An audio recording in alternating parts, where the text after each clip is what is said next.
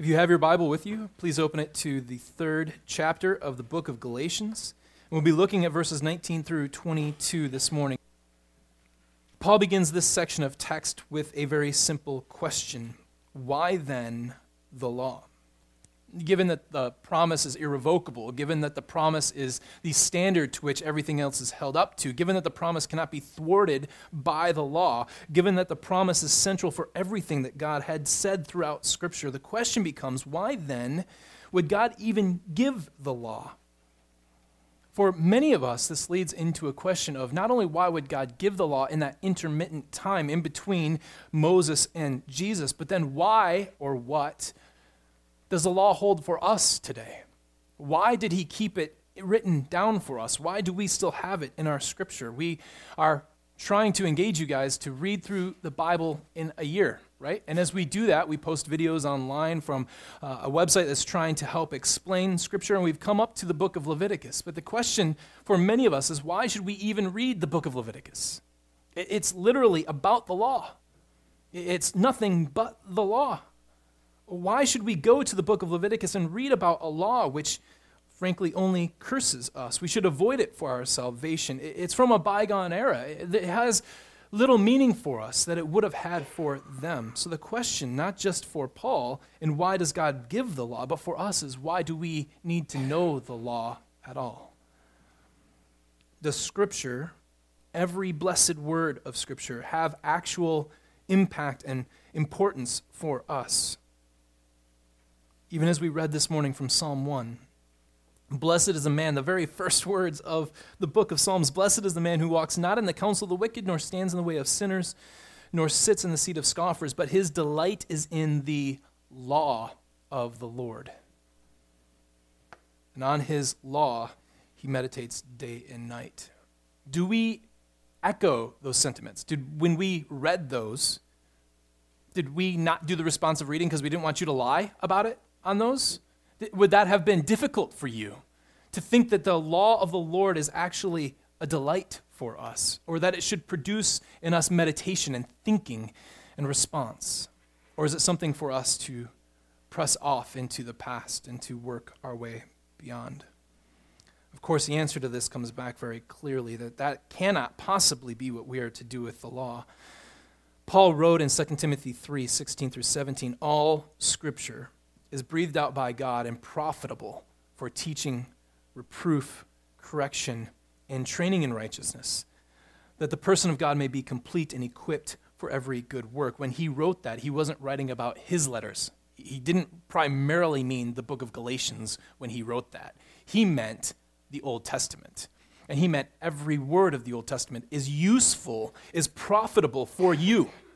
The question becomes today, how is it profitable for us? Why, then, did God give the law? Let us look at Galatians 3 and try to come up with some answers for this. Galatians 3, beginning in verse 19. Why, then, the law? It was added because of transgressions until the offspring should come to whom the promise had been made. And it was put in place through angels by an intermediary. Now, an intermediary implies more than one, but God is one. Is the law then contrary to the promises of God? Well, certainly not. For if a law had been given that could give life, then righteousness would indeed be by the law. But the Scripture imprisoned everything under sin, so that the promise by faith in Jesus Christ might be given to those who believe. And this is the word of our God. Why then the law? What is the good of the law? What is the purpose of the law for us? What is the nature of the law for us? First, we would want to point out that the law points to Christ's provision. The law points to Christ's provision. There are two passages in here that are very enigmatic and very condensed. The first one is, right away in verse 19, it was added because of transgressions. Paul is clearly getting at the purpose of the law here. Why did God add the law? He had already given the promise. What is the purpose of him them adding the law? The law, as he's already talked about, cannot contravene the promise. It can't undo the promise. So why does he give it at all? And Paul's answer is very short. It's simply because of transgressions, or on account of transgressions. Generally speaking, there have been four options to this. Now, as we think through what those options are, we need to say that there could have been more than these options for why God added the law. And certainly, some of these are going to apply, but they won't apply well to what we have in the book of Galatians. Paul seems to be fairly specific here. So what are those four things? Well, first, it could have been that the law was given simply to define transgression.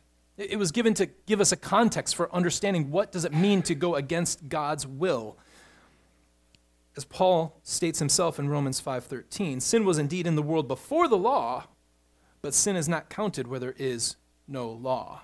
That is, in order to know how you were transgressing God, we were so ruined by the fall that we needed God to tell us what was right and what was wrong. Now, certain things can be known through your conscience. Most people realize in all cultures, before the law, after the law, that murder is wrong. But not all think that lying is wrong. Not all think that bearing false witness is wrong. Not all think that stealing is necessarily wrong. And so the law comes and it helps to define for us what is actually right and what is actually wrong. This is a helpful feature of the law, but it's unlikely that that is what Paul means here. You'll notice that immediately after he says, it was added because of transgressions, that whatever purpose God had for adding the law, this particular purpose that Paul cares about, was finished at the coming of Christ. He says, until this purpose of the law was there, the law was added for a reason, until the offspring should come, to whom the promise was made. Now, what that means is, whatever the purpose was, it ends with the coming of Christ. But there's no reason to think that defining what sin is a feature of the law that's now over. We don't think that we don't need to define sin based on what the law was anymore. We still believe that the law has a defining function when it comes to sin. Now, there might be some people that say, well, really the only major sin that you can have today is not believing. Unbelief is really the only sin that stands. But that's just really bad thinking. That's not the only sin that stands. The New Testament is replete with sins. Even Paul himself, in this book, defines what is good and what is not good by the law. So when we go back to Galatians chapter 5, which we will get to in 18 months. When we get there, we will read that there are fruit of the Spirit, right? Fruit of the Spirit are love, joy, peace, patience, kindness, goodness, faithfulness, gentleness, self-control. Against such things there is no law. What makes them good for Paul? What makes these things right? What makes them a fruit that is born by the Spirit? There isn't a law in Scripture that says you shouldn't love one another. There isn't a law that speaks against patience. The law never implores you, be impatient. And so he says, these are good things. We know that they're good things because the law says them. So while the law does define transgressions, it is unlikely that that's what Paul means here. Another option is that the law was given to restrict transgressions, that it was given to the nation of Israel because all the nations around them were just pitifully in the midst and mire of sin, and God wanted to keep his people from it, and so he gives them the law so that they will know what is right and what is wrong, and then they will follow and do what is right. Now, it's clear that this seems to be a point of the law. After all, Psalm 119, 9 through 11 says this, "How can a young man keep his way pure? By guarding it according to your word. With my whole heart I seek you. Let me not wander from your commandments. I have stored up your word in my heart that I might not sin against you." That word is not just general words. That is the law. David is praising the law for helping him kind of keep his way.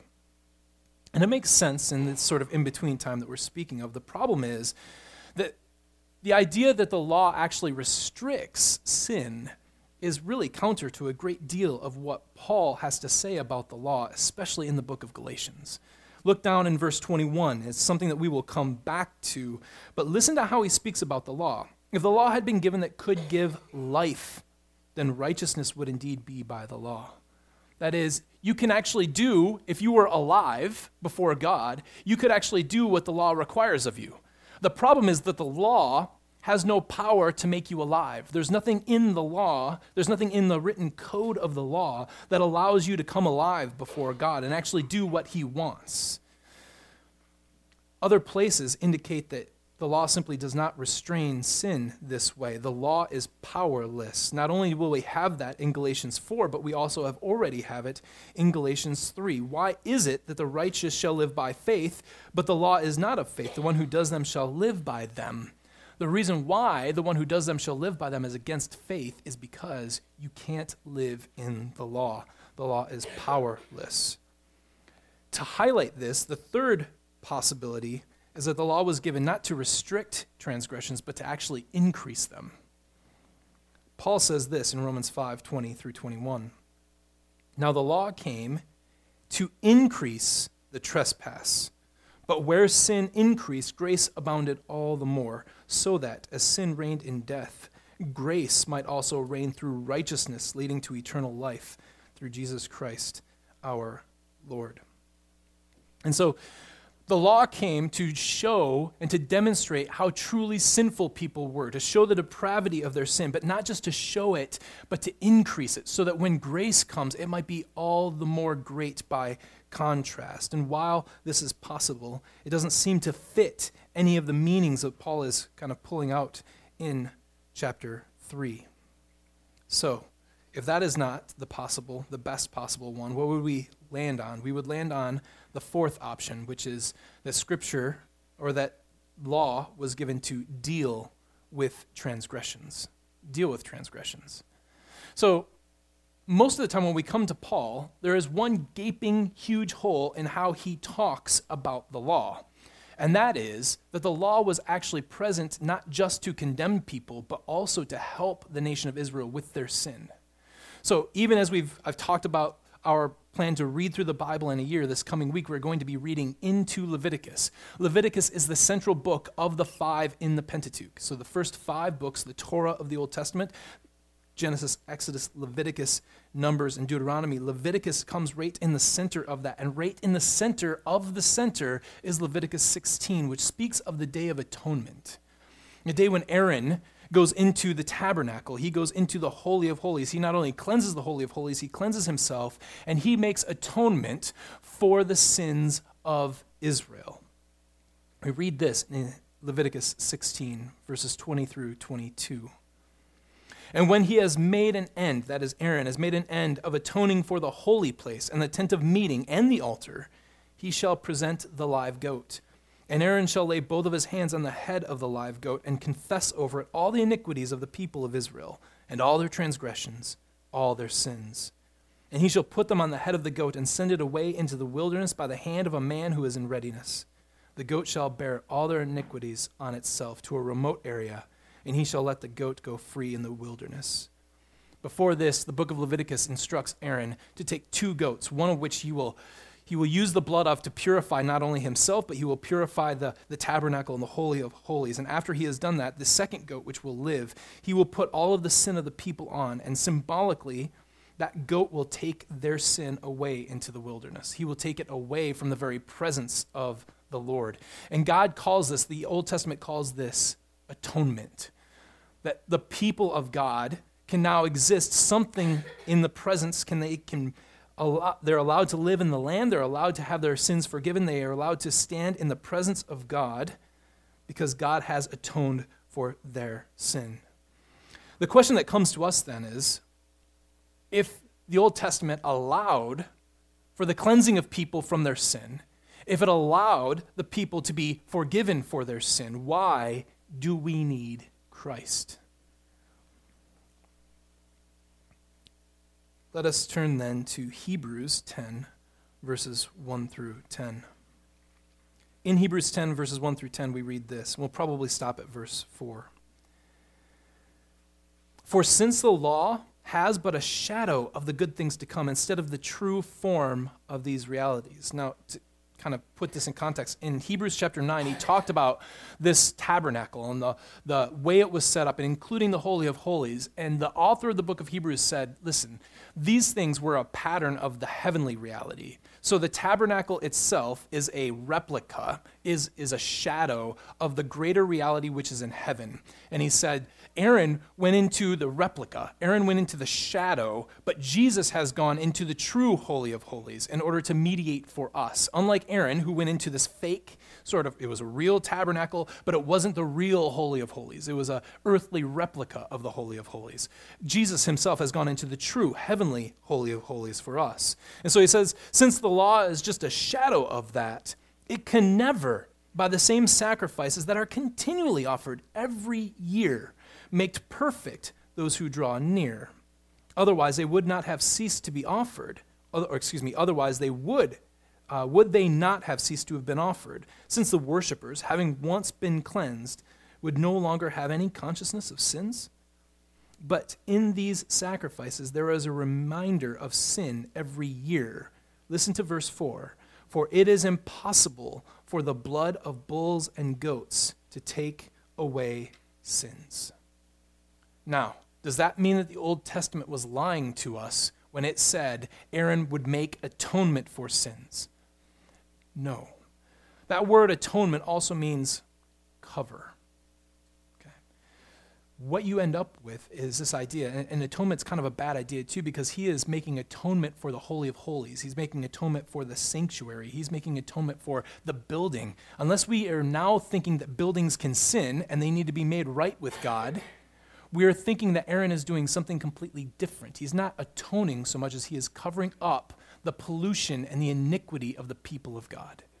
And so he purifies the temple. He makes atonement for it by covering it literally with blood. He takes that bull's blood and he splatters it on his robes. He splatters it on the altar. He splatters it on the Holy of Holies in order to cover it. It's almost as if God is looking at it and he sees filth and impurity, and the blood that covers it then allows him to look upon the people with favor. He doesn't see their iniquity anymore, but he sees the blood, the life that covers them.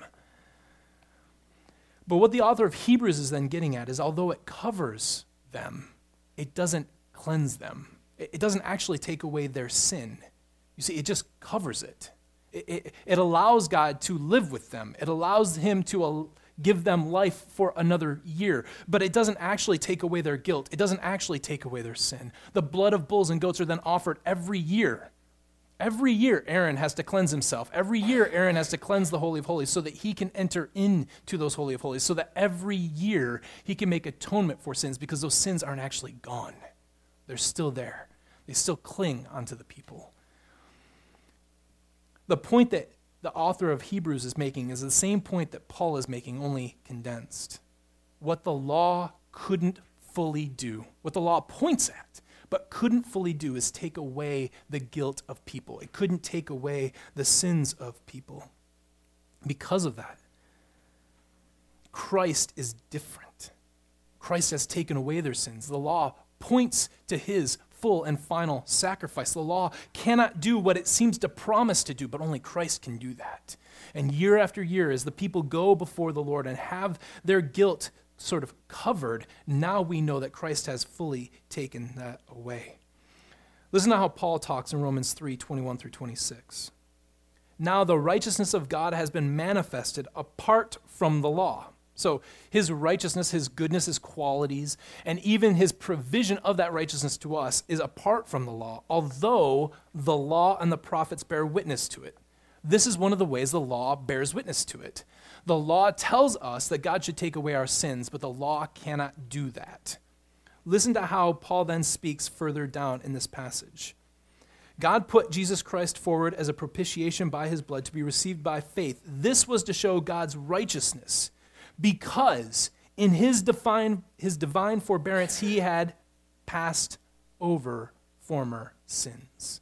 Not he had forgiven them, but because the blood of bulls and goats covered the people, he simply passed them over.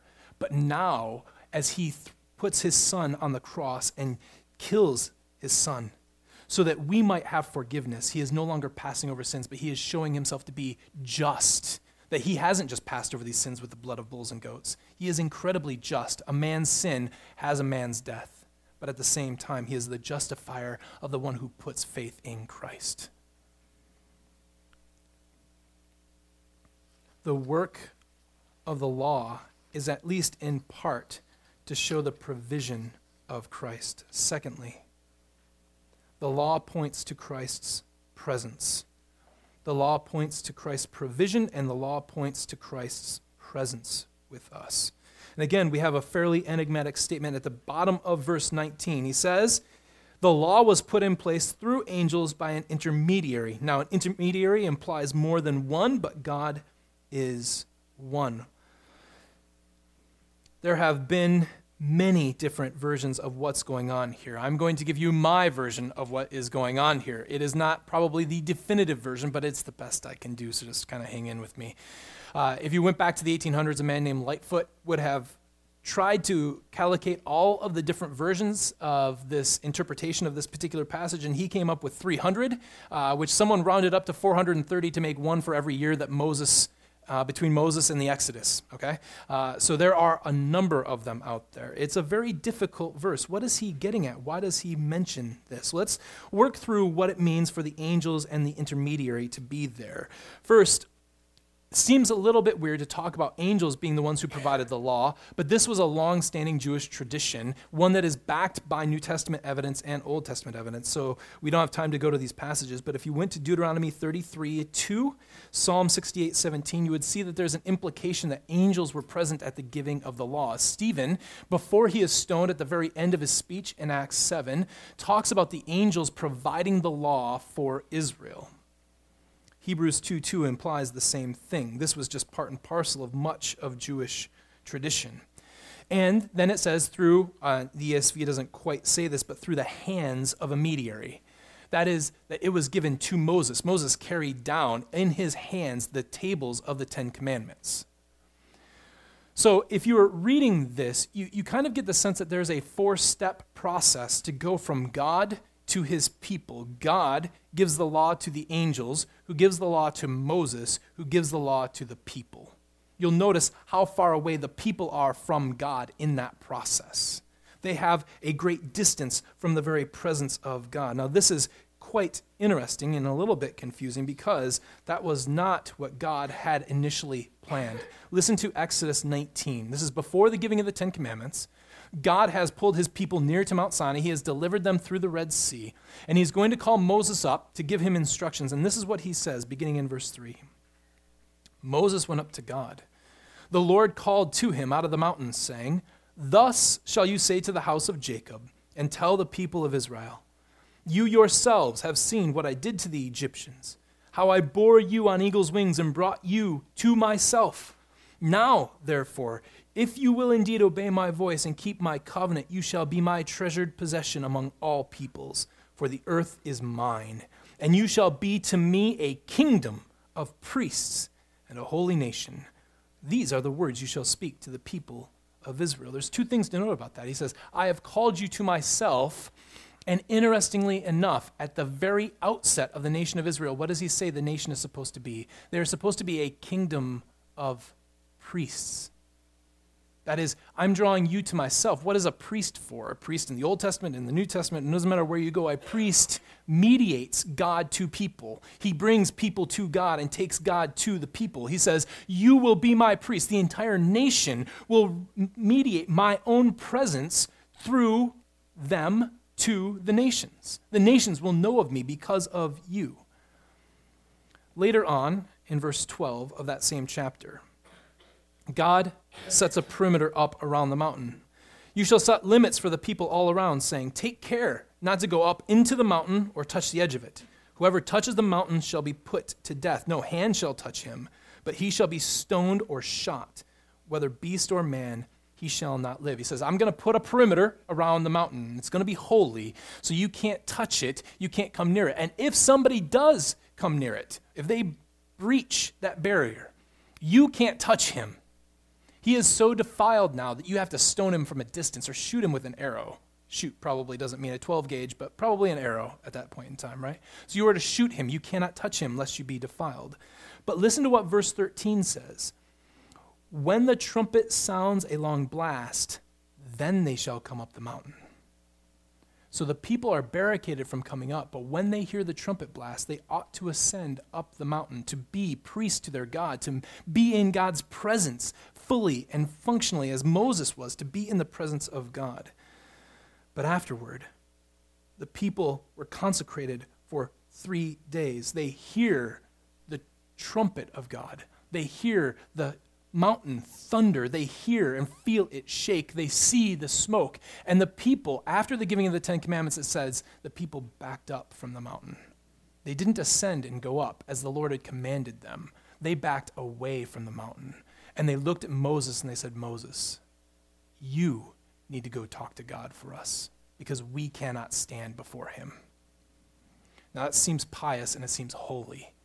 But it's only after that that God starts to talk to Aaron about being a priest. Every aspect of the law, from the fact that they even talk about Aaron can only go before the Lord one time, once a year, and only Aaron, only the high priest can do that. The very idea that the law is given in such a fashion implies that there is a great distance between God and his people. He was meant to bring the people to him. He wanted to have them be an entire nation of priests, a kingdom of priests for himself. But because of their reticence to do what he has asked, because they were afraid of God in his commandments, they backed away from him, and no longer would they be priests, but they themselves would need priests. And the law itself would give them those priests. God's true presence cannot be mediated. That's why he says the presence of a mediator implies distance, right? It implies more than one. You've got steps to get from the people of God to God. But God is one. If they are really, truly in the midst of God, if they are really, truly in the presence of God, they can't have God's presence mediated to them. The mediating of God's presence, God's presence going through several different people means that he's not actually with you. If you are going to be in the presence of God, you have to be in the presence of the one God. And therefore, what the law sets up, Jesus finishes. We enter through Jesus into the very presence of God. We do not need priests to mediate his presence with us.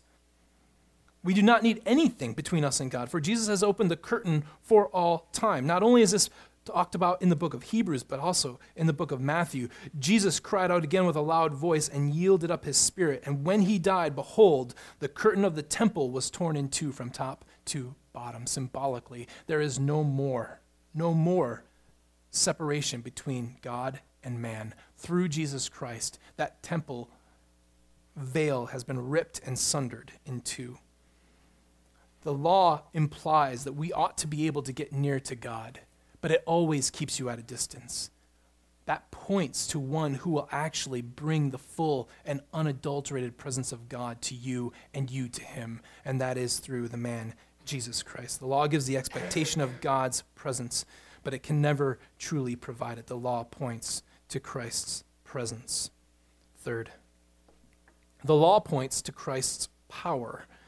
It points to Christ's power. Paul says, if a law had been given that could give life, then righteousness would indeed be by the law. The one who lives, the one who is alive to God, not dead. If you are dead, in this manner of speaking, in Ephesians 2, you are dead in your trespasses and your sins. You cannot do what God requires of you. If you are dead, you can't do the very things that God has commanded you to do. But if the law had been able to give you life, if by reading a law, it was able to make you alive, then you could do what the law asked. What Paul is pointing at is the problem is your sinful flesh. You can't do what the law requires. You can't do what the law asks you to do. The law is almost like a science fiction book in this case. You know that there is destruction coming to the earth. And so aliens, for whatever reason, have sent you instructions on how to build a rocket and location of a place where you can go to get away from everything. And so you build the rocket, you know where you have to go, but they don't give you any fuel to get there. You die anyway. The law can tell you what you need. The law can tell you where you need to go, but the law cannot give you life to get there. The law is only fueled by your flesh. This is what Paul says in the book of Romans. He talks about the fact that it is the very essence of the law that it uses our flesh to power itself. And what the law couldn't do because it was powered by flesh, the God did in his Son. He overcame the deficiencies that we have. The law itself points to Christ's power in our life. He says that the law couldn't give life, but, in verse 22, the Scripture imprisoned everything under sin. That is, sin was a power over you. Because you couldn't overcome the power of sin, the law is of no help to you. And so what it does is it points to one who can be of help to you. The law tells you you need to go here. You need to be able to do these things. You need to be righteous before God. But the law can't give those things to you. It points you to one who can give those things to you. That one is Jesus Christ. Scripture imprisoned it so that, if you look up in verse 8, the Scripture has already been mentioned sort of as an active presence and force, indeed even as a person. Scripture foreseeing that God would justify the Gentiles by faith, preached the gospel beforehand to Abraham, saying, "In you shall all the nations be blessed." Because it foresaw that justification, what did it do? In Scripture, everything is imprisoned under sin. No one has the ability to come to God on their own. No one has the ability to make themselves right. No one has the ability to do what God requires of them, because sin has been shown by Scripture to be a power under which everyone buckles. No one overcomes it. And so God has given Christ to allow us to overcome it. Faith in Christ alone has the power to free you from sin. Faith in Christ alone has the power to make you alive. Faith in Christ alone has the power to justify you before God. Faith in Christ alone has the power to make you a child of Abraham. Faith in Christ alone has the power to free you from the penalty of the law. Faith in Christ alone has the power to give you the promised Spirit. Faith in Christ alone has power, and no action, no deed, no progress in holiness through the law will ever give you power for these things. Finally, the law points to Christ's purpose. The law points to Christ's purpose. What we have covered so far is Paul's reasons for giving the law. The law is meant to drive you to Christ. But we live on the other side. We already know Christ. We're not tempted to run to the law. We have Christ in our life already. We know that he is the answer to all these questions. Why then? Again, the question comes back to us. Should we go and should we read the law? Here I would tell you that the law points to Christ's purpose. The background of the law tells us what we should expect, because the law is the very revelation of God that points to something more full and more beneficial for us that is to come. By listening to the law, we should be able to know what that thing is when we see it. Listen, you can read the New Testament and you can leave with all sorts of purposes for Jesus. It's easy to see Jesus care for people. He loved people. He loved to help them and he loved to care for them. It's easy to see that care and to think that Jesus is here to make us feel better. So we focus on our felt needs, emotions, and happiness, and Jesus becomes nothing more than a therapist to us. It's easy to see Jesus' desire to bless people, and so we then focus on worldly blessings, on money, influence, and success, and Jesus simply becomes something of a rich uncle to us. It's easy to see Jesus care for the poor and the downtrodden. So we focus on freeing the oppressed, we focus on justice and social concerns, and Jesus becomes nothing more than a political activist for us.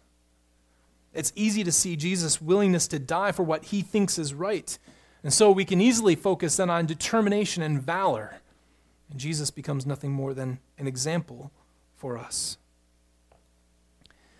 But if we pay attention to the law, if we pay attention to what it says we ought to expect, if we pay attention to where it's pointing towards, we can see that while all of these things are true, all of these things, being as good as they are not the full purpose for what Christ came. He is, of course, a therapist, helping and comforting us in the Spirit. He is, of course, a rich, rich brother who will give us every blessing in heaven. He is, of course, a political threat working against the powers of the world, and he is a great teacher. He does help us and explain to us morality and ethics, and he is, of course, the most excellent example of how we ought to live our lives in love. But he is, above all those things, a redeemer of his people who has freed them from sin. And as good as all of those things are, all of them, every one of them, depends on the ability of Jesus Christ to take away your sin, to take away the penalty of sin, to take away the power of sin, to take away sin from your lives. His therapy only matters if he can eliminate the problem of sin. His blessings only matter if they bring us into the presence of God, lest all those blessings rust and melt away. His politics only matter insofar as he can actually build a kingdom of righteous people. His teaching only matters if we have the power to actually follow through with it. His example only matters if a fate better than death awaits us. All of these good things about Jesus are not the central thing. The central thing is that he has come to bear the sins of a nation. The central thing is that he has come to give his life as a ransom for many. In other words, the law, understanding the law rightly, understanding the central portion of the law, even as we've discussed in Leviticus 16, helps to form the basis for our understanding of what is really wrong with the world and how Jesus is really the right answer for it. And without that, we will always be deformed in our thinking of the gospel.